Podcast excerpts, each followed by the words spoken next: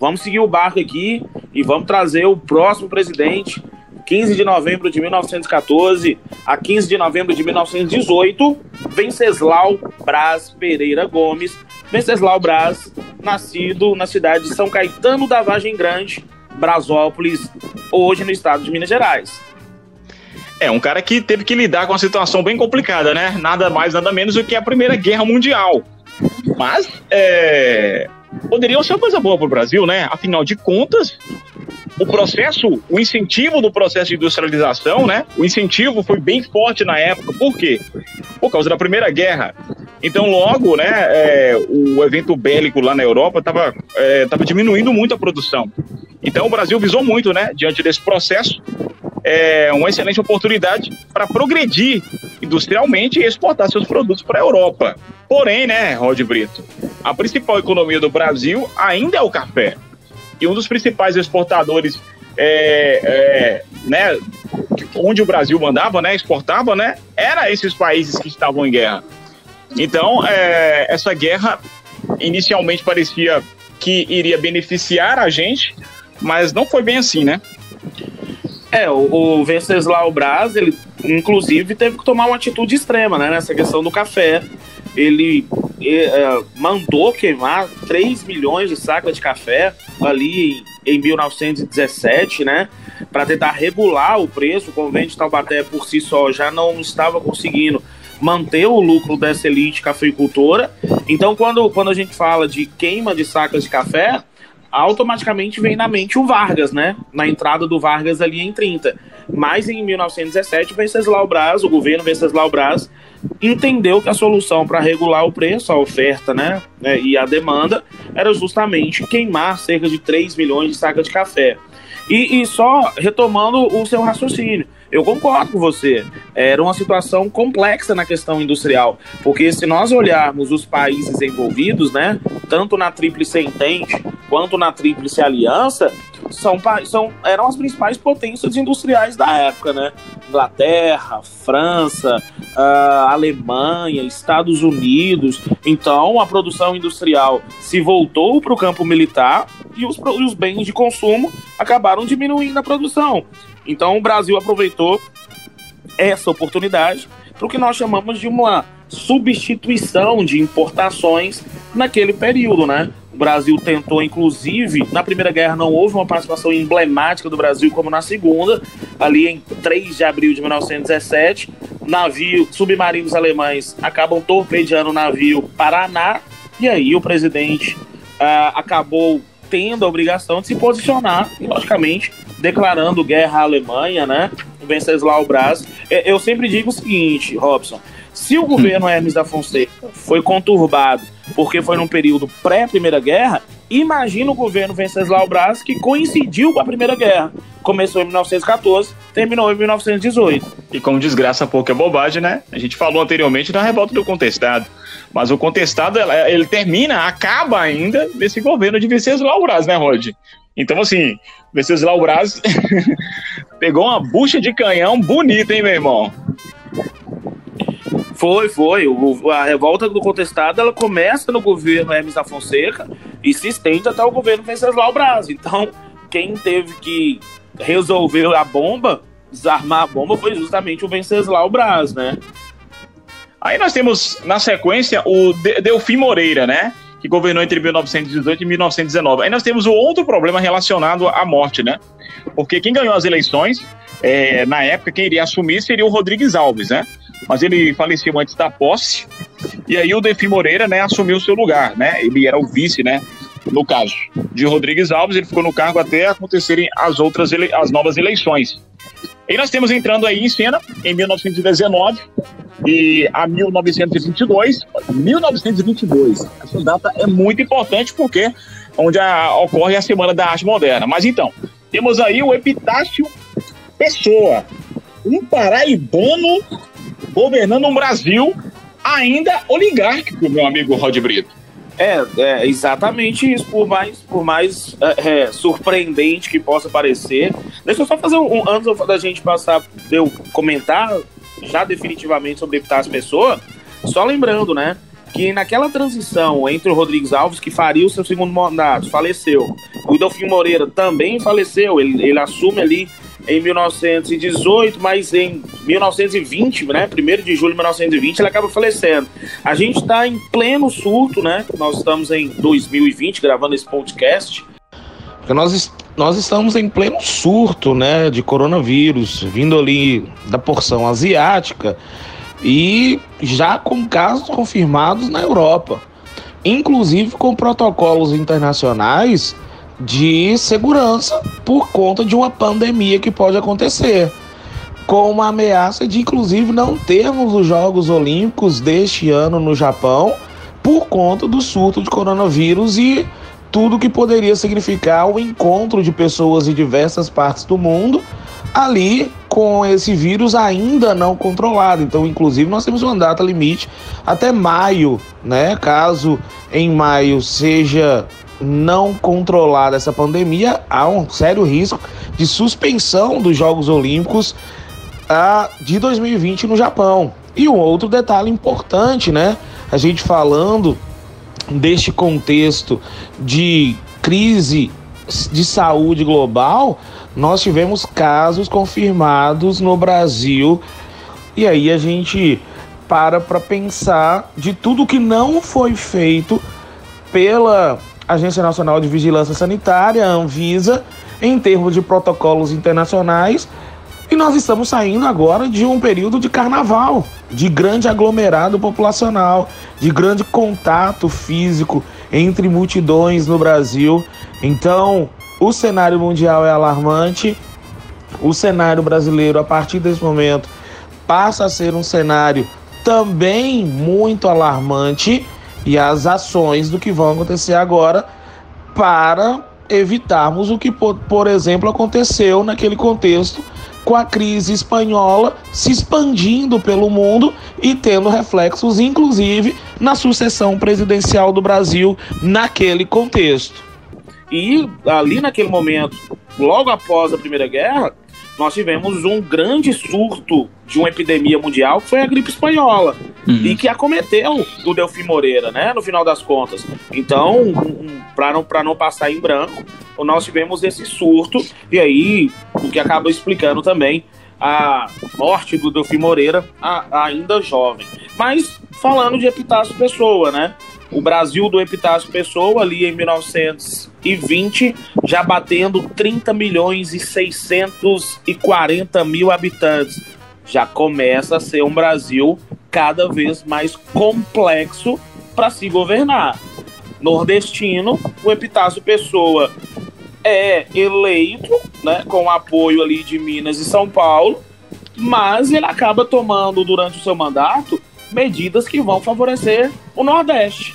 Então é como se o Epitácio Pessoa tivesse escapado da esfera de influência de mineiros e paulistas que não gostaram nada disso. É, e, e claro, né, ele foi puxar a sardinha um pouco para ele, né? É, ele fez um programa de combate à seca do Nordeste, onde foram construídos é, cerca de 200 açudes na época, né? então ele, ele teve a iniciativa de, de fazer isso, né? Combater essa seca no Nordeste aí. É, é só a nível de, de, de, de curiosidade, Roger Brito. É, nós temos aí em cena também quem competiu com ele a candidatura né, à presidência foi o Rui Barbosa, né? O mesmo Rui Barbosa, né? do encilhamento lá é, que a gente está falando do governo ainda de Deodoro da Fonseca, o primeiro presidente do Brasil, né? A gente vê que, né, ó, é, Rodrigues Alves morreu, né? Outros presidentes morreram, Delfim Moreira morreu, e aí Rui Barbosa continuava em cena no cenário político, né? Assim como alguns dinossauros políticos ainda no Brasil, né? Enfim, Epitácio Pessoa, né? Ele, ele foi um, um cara extremamente, né? É, é, diferente no novo centro político, né? E ele fez com que surgisse uma nova oposição muito forte. Foi durante esse governo. Não estou falando que ele foi o responsável por essa criação, mas durante esse governo houve uma grande oposição, um novo centro político brasileiro, né, que depassava, saía da questão Minas e São Paulo. Eu estou falando, é claro, do Rio Grande do Sul, né, Rod Brito?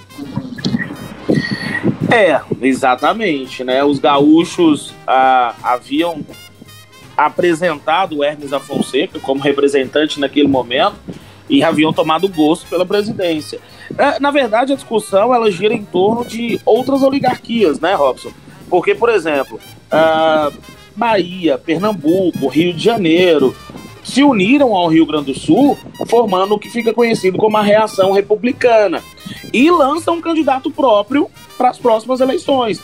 O Nilo Peçanha é o candidato escolhido, né? Era o grande representante dessa, dessas oligarquias dissidentes, né, por assim dizer. Então essas oligarquias cansadas de verem os presidentes indicados por Minas e São Paulo sempre assumindo o controle do Brasil, agora se unem em torno da figura de Nilo Peçanha, que vai disputar a presidência com o mineiro Arthur Bernardes, indicado por Minas e com o apoio de São Paulo. A máquina política estava a favor de mineiros e paulistas, e é bom a gente pontuar eh, um detalhe fundamental. São Paulo e Minas eram os dois principais colégios eleitorais do país tinham o maior número de eleitores do país, homens maiores de 21 anos alfabetizados. Então, acabavam decidindo as eleições, né? Só que essa eleição de Arthur Bernardes não terminou de maneira calma, né? De forma alguma, né? É interessante que, é, talvez por causa dessa reação republicana, né? Minas e São Paulo é, definiu o apoio a Arthur Bernardes, né, o mineiro, e também já definiu o paulista Washington Luiz posteriormente para sucedê-lo, né? E isso não acontecera antes. Então acho que foi visando mesmo é, essa proteção é, do próprio eixo, né? deles próprios, eles é, anteverem isso, né? Fazer com que é, esse apoio nessa definição já de Washington Luiz fosse feita já a partir de então. E Arthur Bernardes entra em cena, né? Entra aí em 1922, fica até 1926. É um período extremamente complicado, porque é, nós temos crescendo aí a, a questão tenentista. É muito complexo é, essa história do, do, do, dos tenentes, né, Rod Brito? Por quê? Porque tem a questão também é, sobre a, a, panfletagem, né, as acusações, é, se, se eram verídicas ou não, contra os tenentes, contra os militares. E aí houve a questão da rebelião, né? As rebeliões da escola militar, rebelião da força do Forte de Copacabana, rebelião da, da guarnição de Mato Grosso, a revolta dos tenentes em si, é, como conhecemos. E foi muito complicado ele lidar com isso, porque ele teve que. É, ele não podia ficar na defensiva, na, na, na defensiva, né? Então ele tinha que atacar também. E um cara que, que entra em cena, que aparece muito forte, é o nosso querido, é, a coluna Prestes, né? Surge a partir daí. Fala um pouquinho pra gente sobre essa revolta dos tenentes, Rodio Brito. Robson, nossa, isso dá outro podcast, hein, velho? dá mesmo. Dá outro podcast. tô, tô, tô, pensando aqui, tô, tô viajando na sua análise aí. Mas é isso, é, é, é assim, ó. Entre 1919 e 1922, o Brasil estava se transformando num grande barril de pólvora, né? Era uma grande efervescência. Na verdade, na verdade, desde o início do século XX, eu já voltei o crescimento dos movimentos operários, dos movimentos grevistas, o anarco-sindicalismo cresce no Brasil. Em 1919, no Brasil, é o embrião do Partido Comunista do Brasil surge naquele momento. Como você como você mesmo diz, em 1922, nós temos a Semana de Arte Moderna, né? Anitta Malfatti, Tarsila do Amaral, Menoque Delpite, Oswald de Andrade, Mário de Andrade.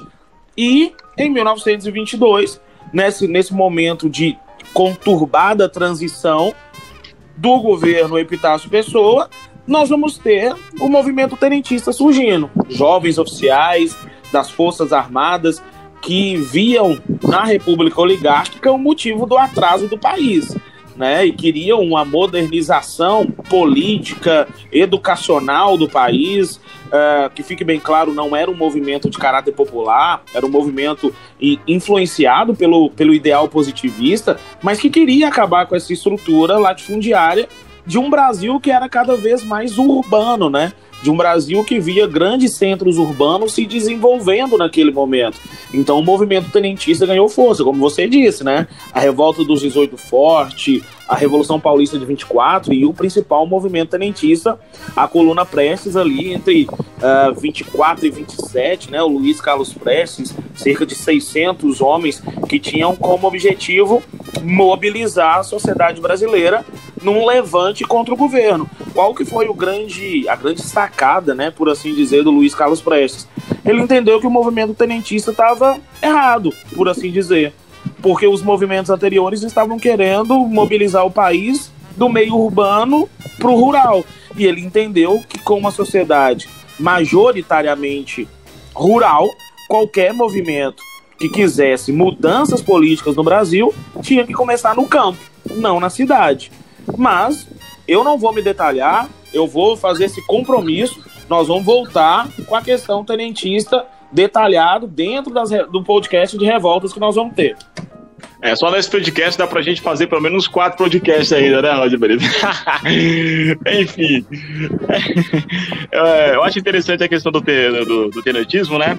É, pra fechar o tenentismo aqui agora, por enquanto, é a questão da ideologia, né? Porque é, nunca se soube a, a, clareza, né? Uma ideologia não, que não era muito clara. E por isso que as pessoas, né, os historiadores colocam uma ideologia difusa, né? É, e elitista, né? E com ideias vagamente liberais, mas bem difusa, bem difusa mesmo. Pois é. é aí nós a, temos... só, só, pra, só pra gente entender, é, é, só te cortando, desculpa, só pra gente entender. O que, que os tenentes eles visualizaram? A Semana de Arte Moderna teve um, teve um impacto muito grande sobre esses tenentes. Eles entenderam da seguinte maneira: bom, se as artes estão mudando para uma arte genuinamente brasileira, por que, que a política tem que continuar do mesmo jeito? Por que, que a política não pode mudar? Então vamos fazer essas mudanças. Massa, massa, massa. E aí nós temos o um grande problema, né? Vamos, vamos dizer assim, eu vou nomear dessa forma. Que é o problema o Washington Luiz, que entra em 1926 e 1930. É um Fluminense, mudou completamente, né?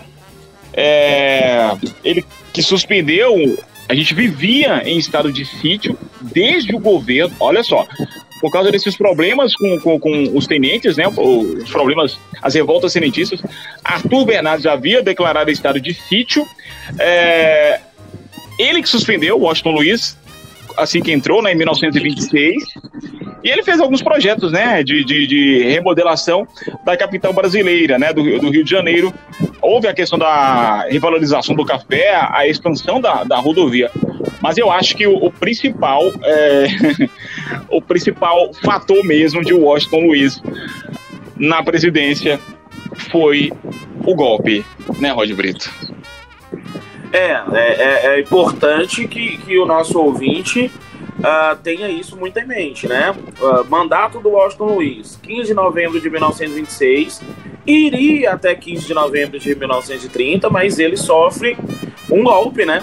Pela Revolução de 1930 uhum. e o mandato dele é a, acaba em 24 de outubro de 30.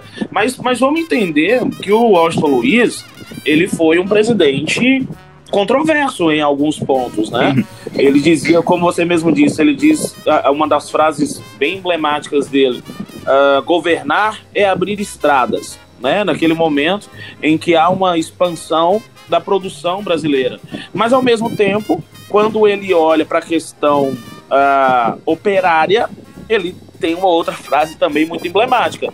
A questão operária é caso de polícia. Então, para ele, não tem esse negócio de operário fazer greve, não. Não tem esse negócio de operário reivindicar, não. E, como eu disse, nós estamos gravando esse podcast, inclusive em meio a uma grave, é, é em um momento grevista do funcionalismo público no Brasil. Né? Em Minas Gerais, por exemplo, né? na questão uh, de algumas obras do governo atual. Bom, mas não vem ao caso. A grande questão é que o Washington Luiz recebe o apoio da elite paulista, recebe o apoio da elite mineira, e aí ele tem que enfrentar um grande problema. Qual o grande problema do governo Washington Luiz? A crise de 1929, que estoura nos Estados Unidos, 24 de outubro de 1929, a quebra da Bolsa de Valores de Nova York, e a crise de 29 tira do Brasil o nosso principal comprador de café, os Estados Unidos. Nesse momento, o Brasil já batia recordes de mais de 21 milhões de sacas de café por ano. E como eu disse, o Brasil não era o único produtor, então o café brasileiro vai perder mercado no cenário internacional e o convênio de Taubaté não vai dar conta de solucionar o problema. Meu Deus. Vamos fazer o seguinte, Rod Brito.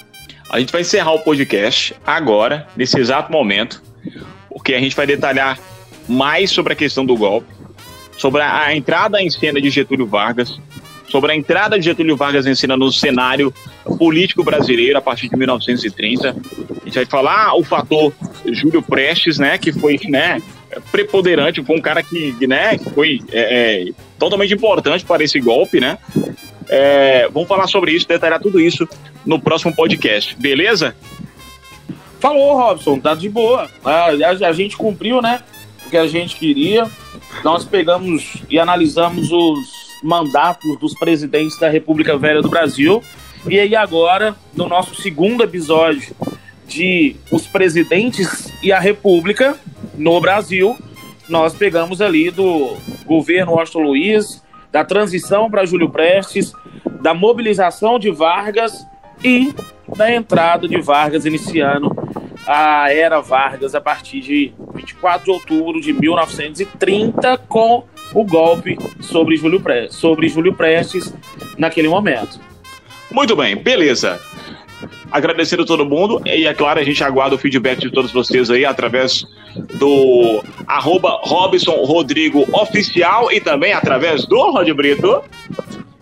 Arroba Rod Brito no Instagram, R-O-D-Y-B-R-I-T-T-O. Tamo junto mais uma vez. Beleza, meu querido. Então, até o próximo podcast número 3. Aquele abraço, meu querido. Abraço, Rod Brito. Abraço, abraço a todos os nossos queridos ouvintes. Falou, galera. Falou, galera. Tudo de bom. Sem massagem, pai.